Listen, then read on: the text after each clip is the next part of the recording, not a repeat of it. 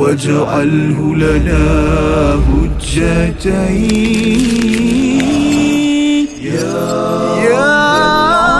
رب العالمين.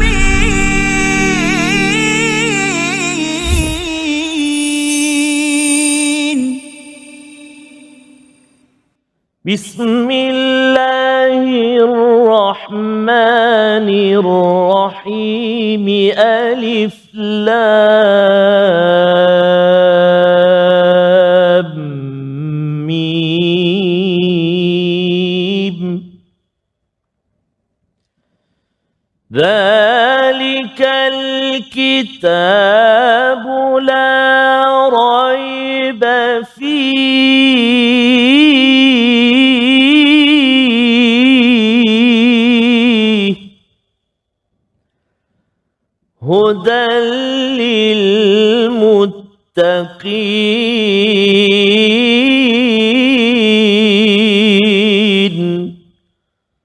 صدق الله العظيم السلام عليكم ورحمة الله وبركاته الحمد لله والصلاة والسلام على رسول الله وعلى آله ومن والاه شهد لا إله إلا الله شهدنا محمدا عبده ورسوله اللهم صل على سيدنا محمد وعلى آله وصحبه أجمعين أما بعد apa khabar tuan-tuan dan puan yang dirahmati Allah sekalian? Kita bertemu dalam My Quran Time. Quran, salat dan infak. Sama-sama kita ingin menyusuri kepada surah yang kedua. Selepas kita melihat kepada surah Al-Fatihah semalam secara ringkas kita memanai bahawa sebenarnya di dalam surah Al-Fatihah ada tiga komponen penting iaitu berkaitan dengan akidah iman, berkaitan dengan syariat ibadah dan yang ketiganya berkaitan dengan akhlak. Tiga perkara itulah di dalam agama ini yang disyarahkan oleh surah Al-Baqarah sehingga ke hujung Al-Quran, surah yang ke-114 100 iaitu surah An-Nas dan pada hari ini kita bersama Al-Fadil Ustaz Tarmizi Abdul Rahman. Khabar Ustaz? Alhamdulillah Al-Fatihah Ustaz sihat ya. Alhamdulillah Ustaz. Alhamdulillah Ustaz. Kita Ya. memasuki mula memasuki surah paling panjang Ustaz Fas ya. Betul. Dan Masya bersama dengan rakan-rakan yang Ya. ada ya uh, yang setia bersama di studio di Ya. online yang kita harapkan kita doakan terus kita dapat memanfaatkan daripada Sanamul Quran. Nama lain bagi surah Al- Al-Baqarah ini Sanam maksudnya puncak Ustaz ya. Kalau kita pergi ke bukit atau gunung, kita pergi ke puncak itu Sanam. Al-Quran ini adalah puncak kepada Al-Quran. Kita selesai 286 ayat daripada surah Al-Baqarah ini, insya-Allah kita dapat memerhati secara menyeluruh apakah kandungan Al-Quran berkaitan dengan kepimpinan, tentang syariat, tentang iman, tentang akhlak yang ditunjukkan. Dan pada hari ini mari sama-sama kita mulakan dengan doa. Subhanakala ilmalana illa ma 'allamtana innaka antal alimul hakim. Rabbi zidni ilma. Sama-sama kita saksikan apakah sinopsis bagi bagi halaman yang kedua ini. Iaitu bermula daripada ayat yang pertama hingga ayat yang kedua keagungan kitab al-Quran ya kita akan melihat bagaimana Allah menggunakan perkataan zalika ya bukannya hadza sebagai satu penekanan yang kita akan lihat mengapa zalika berbanding hadza dalam ayat yang kedua. Diikuti pada ayat yang ketiga hingga ayat yang keempat sifat orang-orang yang beriman yang berjaya ataupun orang yang bertakwa yang berjaya. Ya ayat 3 hingga 4 diikuti pada ayat yang kelima sebagai satu penegasan daripada Allah Subhanahu Wa Taala bahawa orang-orang yang bertakwa adalah orang-orang yang berjaya. Mari sama-sama kita baca sekali lagi ayat 1 hingga 5 surah Al-Baqarah untuk sama-sama kita memaknai kepada surah ini, surah yang diturunkan ketika Nabi sudah berhijrah ke Madinah, surah Madaniyah dan ianya melatih Nabi tentang kepimpinan. Bagaimana mentadbir Madinah dengan pelbagai kumpulan agama bangsa tetapi masih lagi berasaskan pada prinsip yang teguh sebagai pemimpin yang bertakwa. Ayat 1 hingga 5 dipimpin Al-Fadhil Ustaz Tarmizi. Sila Ustaz. Terima kasih Fadil Ustaz Fazrul. Bismillahirrahmanirrahim. Assalamualaikum warahmatullahi wabarakatuh. Alhamdulillah. Thumma alhamdulillah wassalatu wassalamu ala Rasulillah wa ala alihi wa sahbihi man walah wa ba'd. Allahumma salli ala sayyidina Muhammad wa ala ali sayyidina Muhammad. Apa khabar tuan-tuan dan puan-puan, ibu-ibu, ayah-ayah, sahabat Al-Quran yang dikasihi rahmat Allah Subhanahu wa taala. Alhamdulillah kita menyambung kembali surah Al-Baqarah. Ha, jika sebelum ini kita berada di ketika di uh, sesi atau musim pertama sebelum ini kita berada di surah Al-Baqarah Safaz eh? kita cakap eh banyaknya nak habis kan Ya. oh, bila nak habis ni kan ha, hari ni rupanya dah masuk Al-Mim dah Kembali. Masuk, kembali kepada alif lam mim surah al-baqarah balik ya subhanallah dan alhamdulillah syukur pada Allah Subhanahu taala kerana Allah Subhanahu taala masih lagi eh, memberi kemudahan kepada kita untuk kita terus bersama dengan al-Quran. 1 hingga 5 surah al-baqarah ayat yang selalu kita baca, ayat selalu kita amalkan. Dan alhamdulillah hari ini kita nak menelusuri lagi apakah uh, dapatan-dapatan uh, tadabbur uh, dan juga perkara yang perlu kita beri perhatian dari sudut tajwidnya nanti kita kongsikan dalam surah Al-Baqarah ayat 1 hingga 5. Jom kita baca sama-sama dengan bacaan murattal sikah insya-Allah. أعوذ بالله من الشيطان الرجيم بسم الله الرحمن الرحيم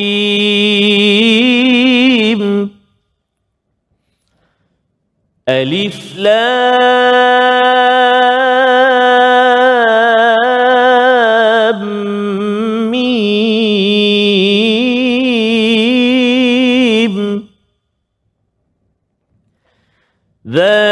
ذلك الكتاب لا ريب فيه هدى للمتقين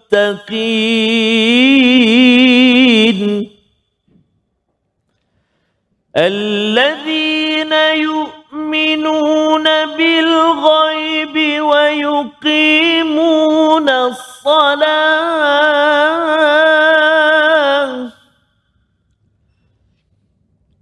ويقيمون الصلاة ومما رزقناهم ينفقون.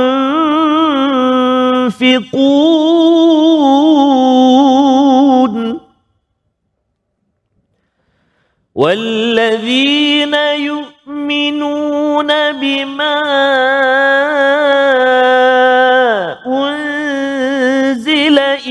إليك وما أنزل من قبلك وبالآخرة هم يوقنون.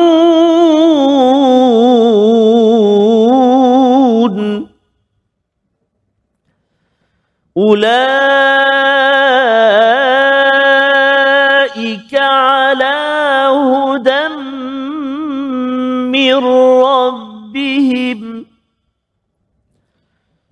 وأولئك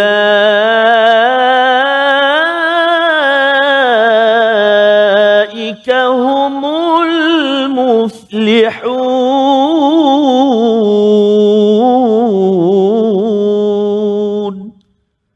صدق الله العظيم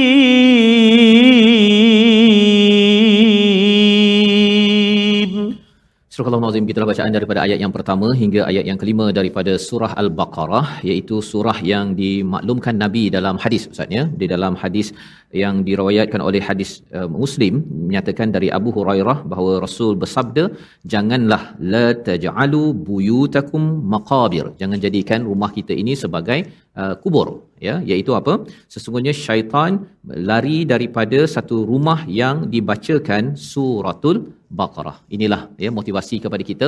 Kita belajar dan kemudian kita jadikan amalan masuk rumah baru ataupun rumah lama tak apa Ustaz ya. Kita mula baca sedikit demi sedikit, pastikan lengkap kita membaca surah Al-Baqarah ini kerana surah ini adalah surah yang menyebabkan syaitan lari ya. Kerana apa? Kerana di dalamnya ini ada ada panduan untuk kita menguatkan hati kita menjadi orang bertakwa dan orang bertakwa ini Allah sudah janjikan dengan kejayaan dalam ayat yang kelima yang kita akan lihat sebentar nanti. Dan surah ini dinamakan surah Al-Baqarah mengapa? Ya, kerana ia pada ayat 67 hingga 74 diceritakan tentang peristiwa Al-Baqarah. Ya, ada seorang meninggal Ustaz ya, mati pada zaman Bani Israel dan kemudian nak ditentukan siapa pembunuh kepada kepada uh, jenazah ataupun mayat tersebut. Maka apa yang diperintahkan Allah melalui lidah Nabi Musa sila sembelih satu al-baqarah seekor lembu betina Tetapi biasalah mereka ni banyak songel Ustaz ya. Dia tanya apa dia punya warna lah apa sebagainya. Kita akan lewati peristiwa itu. Tapi itu adalah asas kepada mengapa surah ini dinamakan surah Al-Baqarah. Nak menceritakan bagaimana kita nak menguruskan rakyat yang banyak songel. Ha, pengikut yang banyak soalan. Tapi ketua mesti sentiasa meminta perlindungan daripada Allah Subhanahu Taala. Itu yang kita akan lihat pada ayat 67 nanti Ustaz ya. Jadi surah ini bermula dengan alif lam mim huruf muqatta'ah ya huruf muqatta'ah iaitu saya tak tahu apa maksudnya. Yang tahu hanyalah Allah Subhanahu wa taala akan berulang dalam surah Ali Imran dalam surah Al-Ankabut dalam surah Ar-Rum surah As-Sajdah surah Luqman. Huruf muqatta'ah alif lam mim maksudnya tidak diketahui tetapi ia adalah sikap yang dinyatakan oleh Imam Ar-Razi bahawa apabila kita masuk ke surah Al-Baqarah ini dengan mindset dengan sikap bahawa saya tak tahu ya Allah Engkau saja yang tahu sebagaimana sudah pun kita lewati daripada surah Al-Fatihah bahawa Allah lah yang yang mentadbir sekalian alam, yang maha pemurah, maha penyayang. Jika saya ingin menjadi orang yang pengasih, penyayang, yang boleh mentadbir menjadi pemimpin, sudah tentunya saya kena ada satu sikap. Dan sikap itu ialah, saya tak tahu. Allahu a'lam dalam kehidupan kita dengan cara begitu kita tahu bahawa walaupun kita memberi solusi sebenarnya bagi cadangan nak buat itu buat ini kita masih lagi serahkan kepada kepada Allah Subhanahu wa taala. Jadi itu pelajaran daripada ayat yang pertama kalau kita ada sikap ini Imam Ar-Razi menyatakan insya-Allah kita akan dibuka kepada ilmu daripada mana? Daripada Al-Kitab yang kita akan lihat sebentar lagi. Kita berehat sebentar dalam My Quran Time Quran salat dan infak. واجعله لنا هجتين يا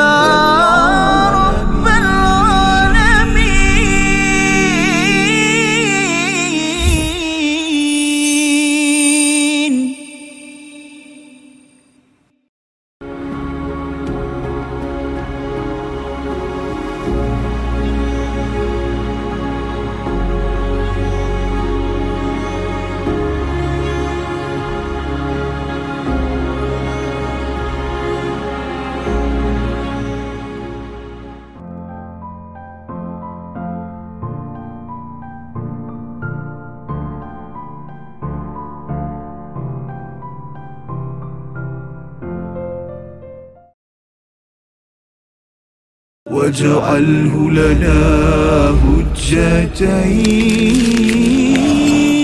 يا رب العالمين.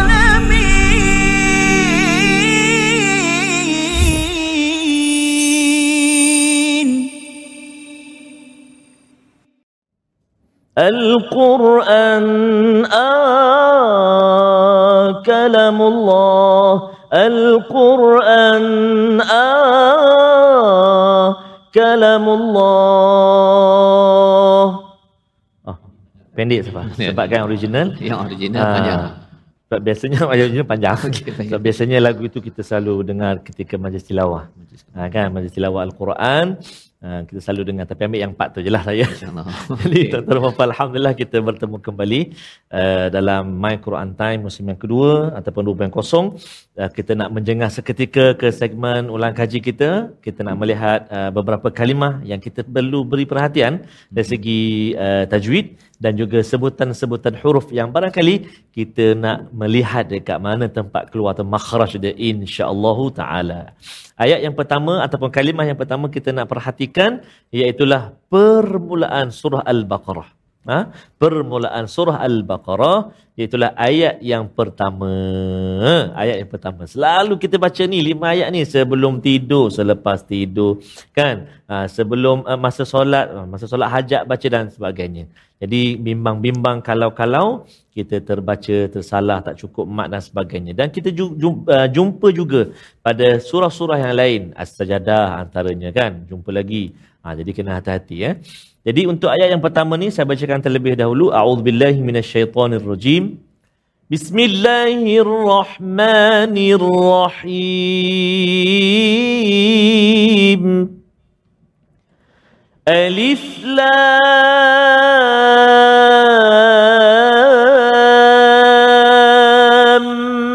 mim.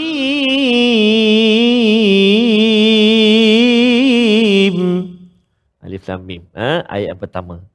Iaitulah nama dia mad lazim harfi muthaqqal. Ha, mad lazim harfi muthaqqal. Huruf-huruf yang bergabung dalam satu kalimah. Ha, kemudian muthaqqal berat. Oh, kenapa pula berat? Sebab sebenarnya dalam ejaan setiap huruf tadi ada dengung dekat situ iaitulah pada mim bertemu dengan mim. Dekat mana? Dekat lam dengan mim. Lam, lam, alif, mim. Ejaan dia bertemu dengan mim. Mim, ya, mim. Uh, mim dengan mim tu berjumpa. Idram syafawi ataupun ada uh, panggilan idram mithlain kan? Boleh juga. Oh, dekat situ dengung dia dua harakat. Itu yang jadi berat. Kalau yang ringan contoh alif lam ra. Dia tak ada dengung. Alif lam ra. Ha, dia tak muthaqal, dia mukhaffaf. Yang ni dia berat. Jadi bacaan dia uh, nama dia mad lazim harfi musaqqal berat kan. Ha. kadar mat dia panjang dia mestilah enam enam enam rakaat pula. Banyak solat apa tak pernah lagi ustaz enam rakaat. Enam harakat. Ha, enam harakat. Tanpa dis diskaun. Tak boleh diskaun lah. Ha, mesti enam harakat. Contoh, sekali lagi, cara nak kira. Sama ada daripada jari kita ni atau petang kita buka macam ni, tutup satu, dua, tiga, empat, lima, enam pun boleh. Ataupun daripada tutup, satu, dua, tiga, empat, lima, enam. Kita cuba. Bismillahirrahmanirrahim. Alif, lam,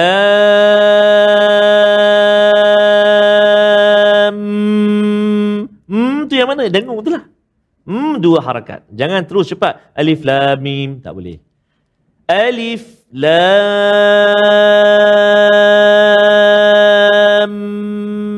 mim. Satu, dua, tiga. Cuba. Ha. Sekali lagi. Satu, sama-sama saya. Satu, dua, tiga. Alif, lam,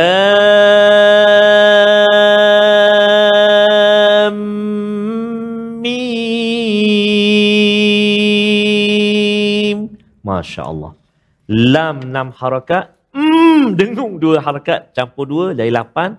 Campur lagi mim enam harakat. Jadi, lapan campur enam. Empat belas harakat. Untuk ayat yang pertama.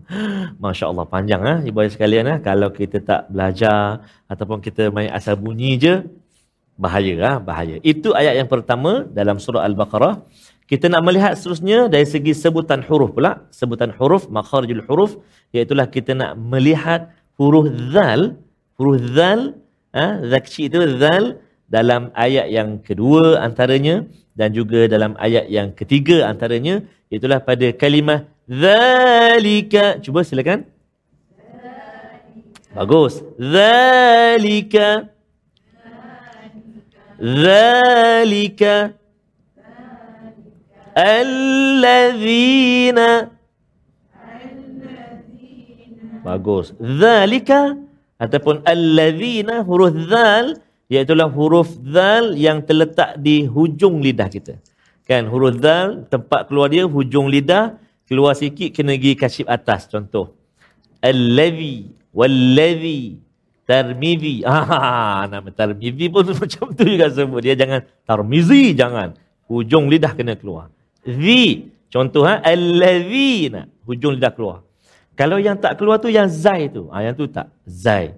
Oh, ni dia semua semua kecil. Kan? Uh, contoh, Iza zulzilat. Ya, salah pula. Semua kecil. Kecil. Ataupun semua besar pula Safaz. Ha? Iza. Oh. Zul. Zilatin. Ha, kes yang ketiga lagi berat sikit lah. Ijajul. Ha, itu, kita berat sikit lah. Ha, kena latih betul-betul. Jadi kena hati-hati. Ha, huruf zal. Jangan tertukar dengan huruf zai. Huruf zal dia duduk di hujung. Hujung lidah kita. Kan ada tiga huruf yang keluar daripada hujung lidah antaranya huruf zal cuba ikut zal zal lepas tu huruf sa sa sa bukan sin sa tu yang titik tiga kan sa lepas tu satu lagi huruf dha sebut dha ha, tiga huruf sa za dha letak dia hujung lidah keluar sedikit ha, sentuh di kacip atas itu antara huruf yang perlu kita beri perhatian dalam ayat 1, ayat 2, ayat 3 pun ada. Ha, kan? Ha, kemudian ayat 4 pun ada. Masya Allah. Antara huruf yang banyak kita jumpa dalam ayat 1 hingga 5. Ada satu perkara lagi yang saya nak kongsikan dengan tuan-tuan dan puan-puan dalam eh, segmen tajwid ni tapi kita nak singgah sekejap dekat uh, Al-Fatih Safas berkenaan Ya, Ustaz. dengan apa kalimah kita untuk Pilihan kita hari pilihan kita kali Ya, ini. mari sama-sama kita perhatikan apakah pilihan perkataan agar kita dapat ingat ya. Ya. Kalau tak ingat semua Ustaz, satu perkataan Ah, ini betul, kita saksikan Ya. iaitu hudan Ah. ataupun hada, Hada. iaitu maksudnya petunjuk 316 kali disebut di dalam al-Quran kita boleh lihat juga dalam ayat keempat surah Ali Imran surah Al-Maidah ayat 44 surah Al-An'am ayat 91 yang maksudnya ada kaitan dengan hadiah Ustaz Huda, hidayah ada kaitan dengan hadiah. Jadi bila tuan-tuan menerima hadiah sudah tentu kita gembira Ustaz ya. Gembira apabila seseorang itu menerima hidayah daripada Allah bila kita baca al-kitab iaitu al-Quran ini, kita dapat hidayah, kita akan jadi amat gembira Ustaz. Gembira lebih lagi daripada kita dapat hadiah hari jadi kita ataupun ada orang bagi belanja kita ke kerana apa? Kerana ini adalah hadiah hidayah daripada Allah Subhanahu Wa Taala. Jadi ini adalah uh, satu kalimah yang kita akan ulang banyak kali dalam surah Fatihah pun kita minta Allah ihdina ya ihdina ya Allah berilah hidayah kepada kami bila kita dapat pencerahan itu adalah hadiah yang amat besar kerana kerana kalau cakap hadiah Ustaz ya tak boleh bawa masuk kubur Kan kita dapat kereta ke dapat hadiah Ustaz ada pernah dapat kereta? Oh, dapat belum. hadiah belum lagi. Okey kita mainan lah ya. Dapat telefon ke apa ke tak boleh bawa masuk kubur. Tetapi hidayah ini kita boleh bawa dia diperlukan di dunia satu dan apabila sampai ke akhirat kalau Al-Asfahani menyatakan hidayah tahap empat adalah apabila kita ini diberi hidayah, dipimpin sampai kita melalui titian sirat dan lulus sampai ke syurga Allah Subhanahu Wa Taala. Jadi hadiah ini kita perlukan setiap masa. Itu sebabnya kita diajarkan minta hadiah ini pada setiap hari 17 kali sehari dan Allah jawab terus pada ayat nombor 2 sebentar tadi yang kita dah belajar beberapa panduan Ustaz. Subhanallah hadiah ha. Safas eh? Nanti ya bagi. Bagi hadiah. Tuan-tuan dan puan-puan, uh, hadiah satu sebelum kita berhenti rehat iaitulah waqaf. Saya nak kongsikan itu pada ayat yang kedua tu dia kata, "Ustaz, kenapa tu dia kata dakwah dia terlebih ke apa dekat la raiba dengan fi tu?" Ada titik tiga tu dia kata. Ah, rupa-rupanya itu adalah tanda waqaf. Nama dia uh, ta'anuk ataupun al-muraqabah pun boleh juga. Iaitulah uh, kalau macam kita ibarat kata RNR lah kan. Uh, nak balik Kota Baru Kelantan contoh. Okay. Ha, berhenti dah RNR ni nanti RNR dekat depan tu tak payah berhenti dah. Pilih so je. Ah, eh, kelecek Kelantan pula. Maknanya pilih satu saja. Salah satu daripada dua wakaf ini uh, diharuskan untuk kita memilih salah satu wakaf untuk berhenti. Ha, jadi dipanggil wakaf ta'anu yang iaitu yang bermaksud berkait. Ha, wakaf yang berkait maksud dia. Jadi kita pilihlah. Ha, contohnya saya baca tadi berhenti pada fi Zalikal kitabu la raiba fi. Lepas tu hudal lil muttaqin. Habis tu dia kata Ustaz kalau saya berhenti Zalikal kitabu la raib fihi hudal lil muttaqin. Boleh silakan, tak ada masalah. Habis tu Ustaz, saya pernah dengar imam baca Zalikal kitabu la raiba fihi hudal lil muttaqin. Boleh? Imam Mekah pernah baca macam tu. Tak ada masalah. Ha, tak ada masalah. Boleh belaka. Jadi insya-Allah mudah-mudahan dapat sedikit beri panduan kepada kepada kita semua insya-Allah. Banyak lagi kita nak kongsikan selepas ini ayat yang berikutnya. Namun kita nak berehat dahulu seketika. Kembali selepas ini dalam My Quran Time. Quran, Salat, salat, infak. infak. Berehat seketika. واجعله لنا هجتين يا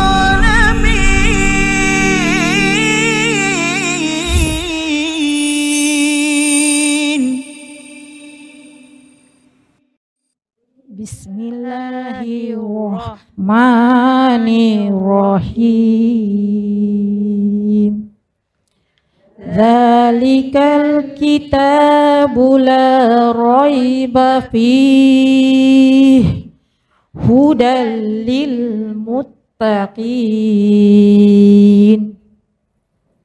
صدق الله العظيم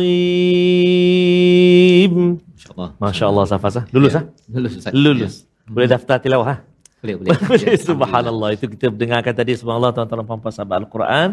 Uh, bacaan ayat yang kedua uh, daripada sahabat-sahabat Al-Quran, tuan-tuan puan-puan yang hadir bersama pada saat ini dan kita yakin dan percaya Safas ah, Ya. uh, para penonton yang sedang ikuti walau uh, di mana juga berada pasti akan turut sama menggemakan uh, ayat-ayat Allah Subhanahu wa taala. Seperti mana tadi untuk kita menjemput uh, hadiah daripada Allah Subhanahu wa taala. Itulah uh, sebenarnya Ya, Ustaz ya. Hidayah yang dinyatakan pada ayat yang kedua, dzalikal kitabul raiba fi hudal lil muttaqin. Inilah kitab Ustaz. Kitab yang dinyatakan oleh Imam Qurtubi, al-kitab ini sesuatu yang tertulis satu, ia juga bermaksud ar- uh, fard iaitu kewajipan. Maksudnya ada kewajipan-kewajipan peraturan yang ada dalam al-kitab ini dan ia ada kaitan dengan al-qadar iaitu ketentuan ketentuan daripada Allah yang ada di dalam Alkitab. Jadi segala ketentuan ya apa saja formula kalau kita belajar sains ke fizik ke kimia dan sebagainya kita kata wah hebatnya formula. Sebenarnya formula-formula itu sudah pun ada ya. Termasuklah formula dari segi sejarah siapa yang tidak mengambil panduan daripada al-Quran daripada wahyu Allah SWT ada formula orang ini akan hancur gagal. Tetapi kalau kita teguh dan tekun yang mendalaminya maka Allah nyatakan la raiba fih tidak ada keraguan kerana ia datang daripada Allah tidak ada keraguan seperti mana kita dapat oksigen pada hari ini tak ragu maka kalau kita mengambil Alkitab ini sebagai panduan ini adalah cara untuk kita menempah ya rahmat daripada Allah untuk berjaya di dunia dan juga di di akhirat. Dan di hujung ayat yang kedua itu Allah nyatakan hudal lil muttaqin, hidayah kepada orang yang bertakwa. Ya, ada orang tanya ustaz kalau Quran ni kalau orang tak bertakwa, boleh ke dapat hidayah? Hmm. Kan? Dalam ayat yang kedua ini sebenarnya ini spesifik kepada orang yang bertakwa. Orang bertakwa yang dinyatakan sifatnya pada ayat nombor 3 dan 4. Tapi di dalam surah Al-Baqarah ayat 185 ada dinyatakan Al-Quran ini hudal linnas, hidayah kepada manusia. Jadi orang kata, eh ini macam bercelaru lah. Kata hidayah pada manusia, ini hidayah pada orang bertakwa yang dah baik-baik.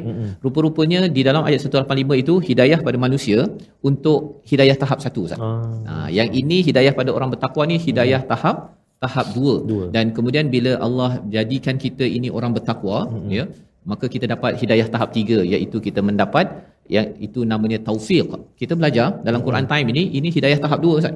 Ya, iaitu kita nak jadi kita semayang, ya, kita beriman pada perkara gaib, dalam masa sama kita ambil panduan daripada Al-Quran. Berbeza. Berbeza dengan orang yang yang dapat hidayah tapi tak semayang. Ustaz. Hmm. Ataupun dia tidak bertakwa. Berbeza. Jadi tahap satu bawa pada tahap dua. Tahap dua bawa pada tahap tiga. Iaitu seseorang itu boleh apply. Boleh laksanakan. Kita belajar Quran time kadang-kadang kita dah dengar dah. Dah sedar. Tetapi kadang-kadang kita rasa macam nak buat tu tak buat-buat. Itu pasal tak dapat tahap tiga. Hmm. Itu hanya ditentukan oleh Allah. Dan bila tahap keempat itu sampai kita di diiring, sampai kita dipimpin ke syurga Allah Subhanahu Wa Taala. Itulah ayat yang kedua dan sifat orang bertakwa dinyatakan pada ayat yang ketiga keempat. Mari sama-sama kita baca ayat yang ketiga. Tiga sifat nak semak betul tak kita ni bertakwa tiga sifat Allah nyatakan dahulu sedikit ha, bukan semua Ustaz ya Allah Ya. nyatakan sikit-sikit saja dalam Quran sikit dekat surah Al-Baqarah kemudian nanti ayat 177 surah Al-Baqarah Allah cakap lagi dalam surah At-Talaq Allah cakap sikit kerana Allah ni kan alam Al-Quran Ustaz ya jadi cara cikgu mengajar ni dia tak boleh ajar banyak-banyak Betul. ajar sikit kita buat dapat tiga ayat empat kita buat nanti kita jumpa lagi baca buat lagi mm itu cara cikgu mengajar tak boleh terus saja hari ni belajar terus besok terus jadi pandai Masya ayat Allah. ketiga surah Al-Baqarah silakan Masya Allah, Fadil Safas terima kasih. Begitu juga saya Safas kan tak boleh belajar Taranum sampai sekarang belajar Safas. Ya, betul. tak boleh boleh lagi. Safas. Kadang tertukar-tukar lagi. Dia kata awak ni baca Taranum apa? Uh, Taranum Nahwan ya ke? Macam tak ketahuan je dia kata. Oh, itu medley Ustaz ya ada Oh, campur-campur eh. subhanallah kan. Jadi itulah belajar tambah-tambah lagi belajar Al-Quran. Subhanallah. Kita belajar, kita dengar hari tu Safas cerita ataupun tadabbur lain. Sekarang lain lagi. Masya Allah berbeza-beza dan bertambah-tambah. Ha? Ha, kan? Macam kita nak menghayati ataupun nak mempelajari satu perkara Safas ha? ha? kan? Kena fokus kadang kamera tu kadang kamera ni kadang orang situ orang ni. Ha, kita, ilmu tu dia Ilmu kena. sudutnya, ya. sudutnya. Subhanallah. Kita nak baca ayat 3 ayat yang keempat. Surah al-baqarah. A'udzubillahi minasyaitonirrajim الذين يؤمنون بالغيب ويقيمون الصلاة ومما رزقناهم ينفقون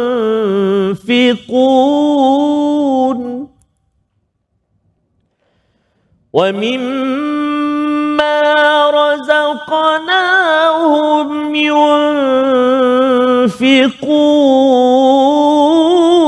ينفقون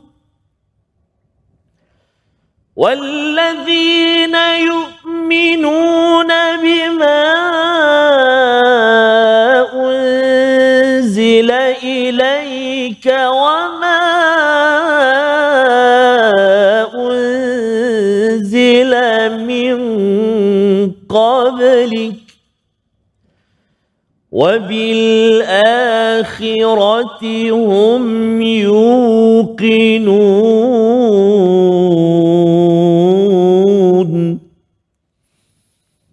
وبالآخرة هم يوقنون.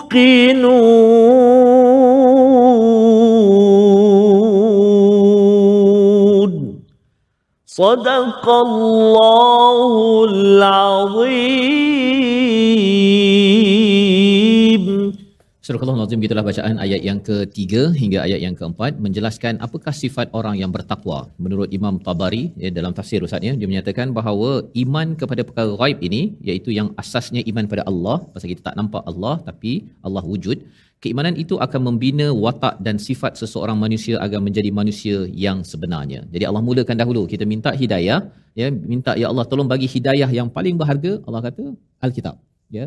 Bila alkitab kita faham bahawa ianya adalah peraturan bila kita diatur kita tengok matahari bulan diatur Allah jadi kita pun rasa syok. Kan? Pasal apa? Bila diatur Allah semuanya memberi manfaat. Kalau kita diatur Allah SWT kita jadi orang yang boleh memberi manfaat kepada kepada alam dan ini yang dinyatakan pada ayat nombor tiga itu bermulaan orang bertakwa ini percaya benda yang tak nampak. Ya satu tak nampak Allah kemudian semua rukun-rukun iman yang ada ini kita tak nampak ustaz. Termasuk Quran ni walaupun kita tahu bahawa kita nampak Quran sekarang tapi kita tak tahu bahawa bagaimana penurunan daripada langit atas ke bawahnya bagaimana sampai 23 tahun pada nabi tak nampak. Nabi di depan mata kita tapi kita percaya bahawa inilah perkara gaib ciri yang pertama bila seseorang itu sentiasa membina iman pada perkara gaib, dia akan sentiasa mendirikan solat. Pasal dia tahu bahawa kalau saya nak berjaya, saya kena bergantung pada Tuhan. Matahari berjaya, semua yang ada di alam ini berjaya kerana ikut kepada pencipta yang satu. Maka saya kalau nak ada masalah dan sebagainya, tak nak masalah dengan alam ini, saya kena minta kepada al-ghaib iaitu Allah Subhanahu Wa Taala. Sentiasa solat, sentiasa mendirikan solat dan yang ketiganya, kalau saya dah solat, saya dah dapat dah bantuan daripada Tuhan, saya akan sebarkan, berikan rezeki yang Allah dah beri pada saya. Saya dapat duit ke, saya dapat kereta ke, saya dapat semangat ilmu dan sebagainya. Saya ingin infakkan dan penggunaan perkataan wa mimma itu ialah bukan semua Ustaz. Bukan semua. Dan daripada apa maksudnya bukannya 100%, kalau zakat itu 2.5%, sedekah itu mana yang kita mampu tetapi Allah tak minta semua. Mengapa tak minta semua Ustaz? Pasal rupa-rupanya orang bertakwa ini, dia walaupun dia sudah pun nampak kehebatan Allah, tapi dia perlukan jugalah untuk makan. Dia bukannya, saya bagilah semua pasal saya ni tak perlu makan dah. Kan? Dia masih lagi perlukan untuk dirinya sendiri. Ini tiga sifat orang yang yang bertakwa. Dan menarik perkataan yang kita beri perhatian dalam ayat yang ketiga ini, yu'minuna dan juga wa yuqimuna dan perkataan yunfiquna semuanya dalam mudhari'. Ya, kita belajar sikit bahasa Arab, mudhari' ini maksudnya continuous tense, ya. Uh, dalam bentuk dia terus menerus Ustaz ya. Maksudnya terus beriman, terus untuk mendirikan solat, terus untuk menginfakkan. Jadi apakah pelajarannya? Pelajarannya tak boleh potonglah Ustaz, tak boleh putus. Hari ini dah beriman pada perkara gaib, mendirikan solat, infak bukannya seminggu sekali masuk RM1 dalam tabung? Oh saya dah infak bukan. Ya ciri orang bertakwa setiap hari beriman setiap hari mendirikan solat setiap hari menginfakkan rezeki yang diberikan dan Allah mulakan dulu dengan perkataan razaqnahum berbanding dengan yunfiqun. Kalau solat uh, dia punya kata kerja dulu baru solat ya mendirikan solat tetapi untuk infak daripada rezeki yang kami berikan mereka infakkan mengapa? Kerana yang pentingnya kita faham rezeki ini Allah yang bagi ya. Dan infak tu kecil je dia secondary nombor dua ya. Yang pentingnya ialah dapat rezeki dan kita kena kenal bahawa setiap masa kita dapat rezeki daripada Allah itu sifat orang bertakwa. Dia dah tahu dah. Eh saya ada ilmu ini bukan milik saya milik Allah juga. Dengan sebab itu dia mudah untuk mengeluarkan. Kita sudah pun melihat ayat yang ketiga ayat 4 5 selepas kita berehat my Quran time قرآن صلاة إنفاق إن شاء الله. واجعله لنا هجتين. يا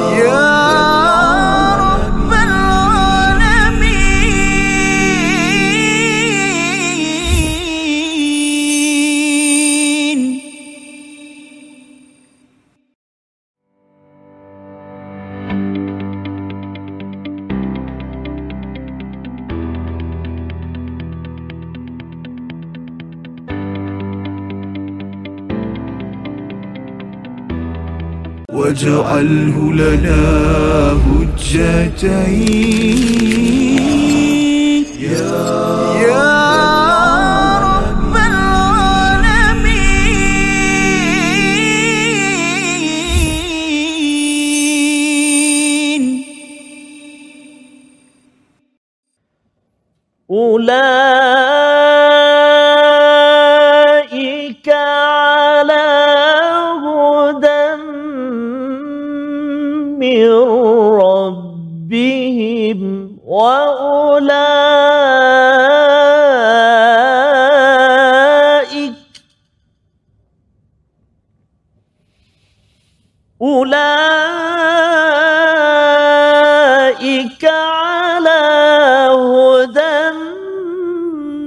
من ربهم وأولئك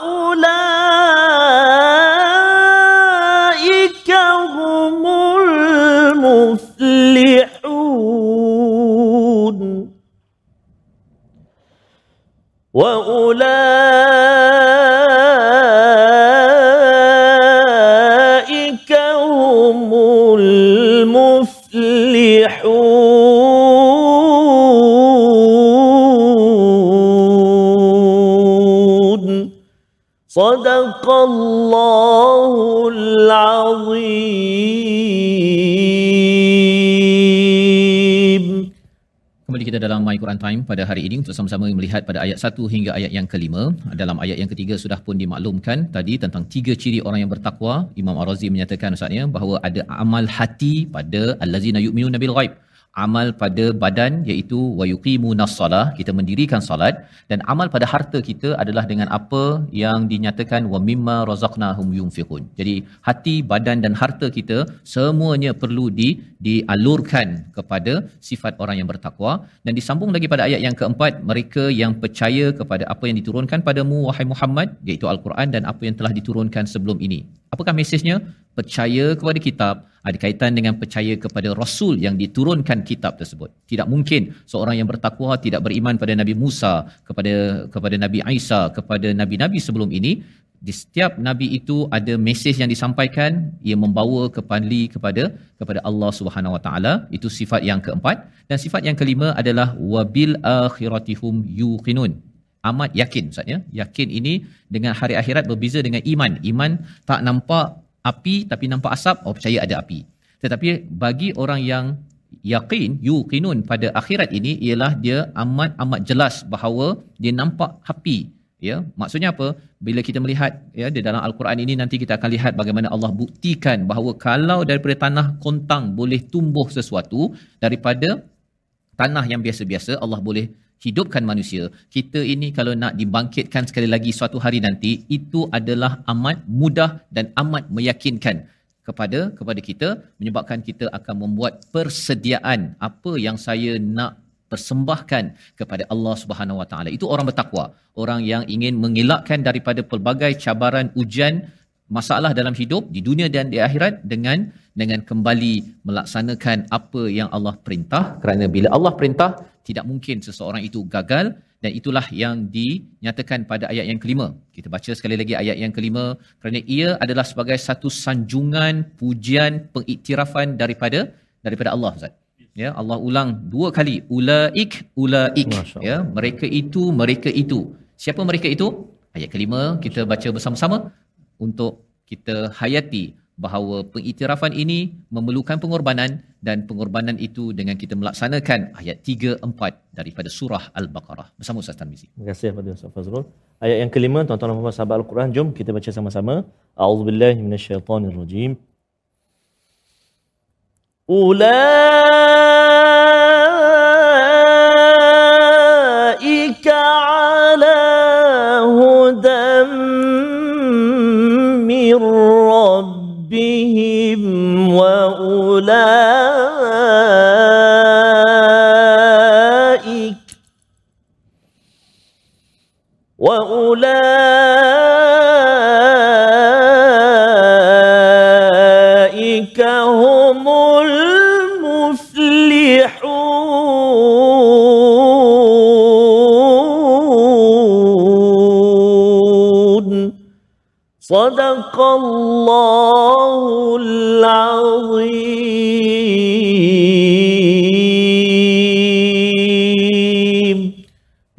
mendapat petunjuk dari Tuhannya dan mereka itulah orang-orang yang beruntung. Dua kali Allah mengulang perkataan ulaik itu Ustaz ya sebagai satu sanjungan dan pengiktirafan kepada kita semua tuan-tuan yang berada di studio, yang berada di rumah. Perjuangan kita menjadi orang yang bertakwa iaitu untuk kita beriman pada perkara gaib. Dengan iman itu hati kita di dilentur agar terus kita mendirikan solat hubungan dengan Allah dan hubungan dengan manusia dengan kita infak ya. Jadi dia ada kesan, kesan dengan Allah dengan manusia dan percaya kepada nabi dan kitab terdahulu kerana kerana hidup kita bersama al-Quran ini bukan sekadar seorang-seorang.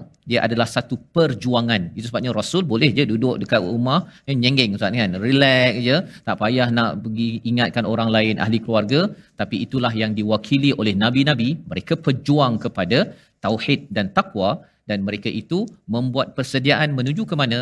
Menuju ke akhirat Allah Subhanahu Wa Taala. Dan Allah kata mereka itulah orang-orang yang berjaya muflihun berjaya di dunia dan di akhirat Ustaz ya. Muflihun daripada perkataan falah iaitu seperti petani ya. Tanam biji kemudian lepas tu tunas lepas tu besar dijirus disampulkan buahnya. Itu adalah proses bagi orang yang bertakwa yang menyebabkan kita pun tahu beriman ada prosesnya. Bukan terus tiba-tiba kuat iman. Solat terus kita baiki dan infak terus kita baiki dalam hidup kita seharian kerana kita doa Allah pimpin kita menjadi orang yang berjaya. Membawa pada resolusi kita pada hari ini kita saksikan. Iaitu yang pertama sentiasa menggali ilmu kerana kita manusia yang tidak tahu daripada ayat pertama surah al-baqarah sebentar tadi.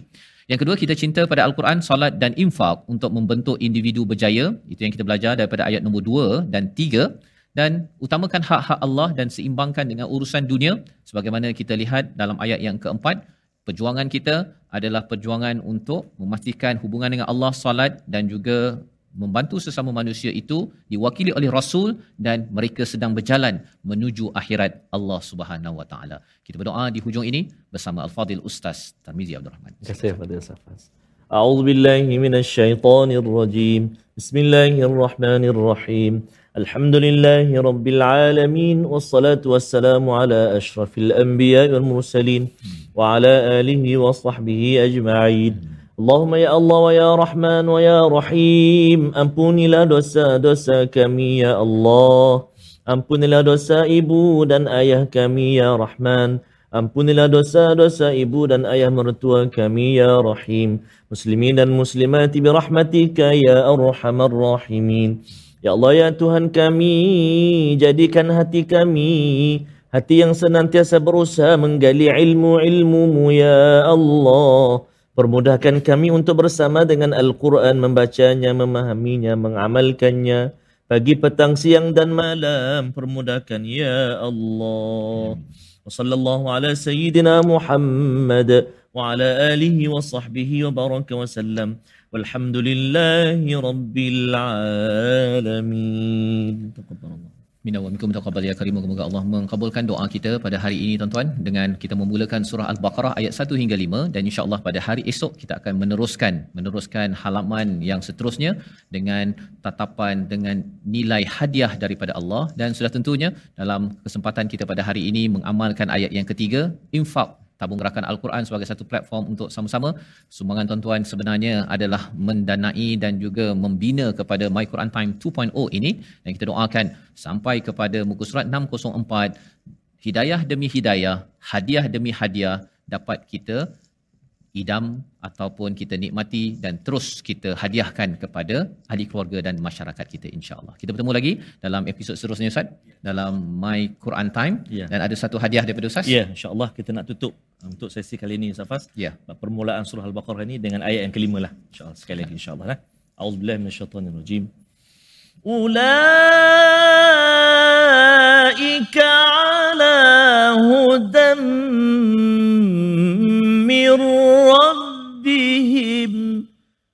وأولئك هم المفلحون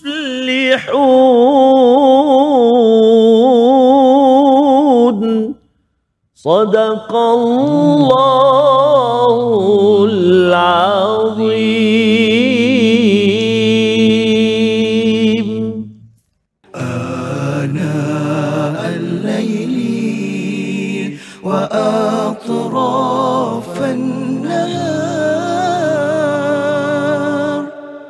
واجعله لنا هجتين.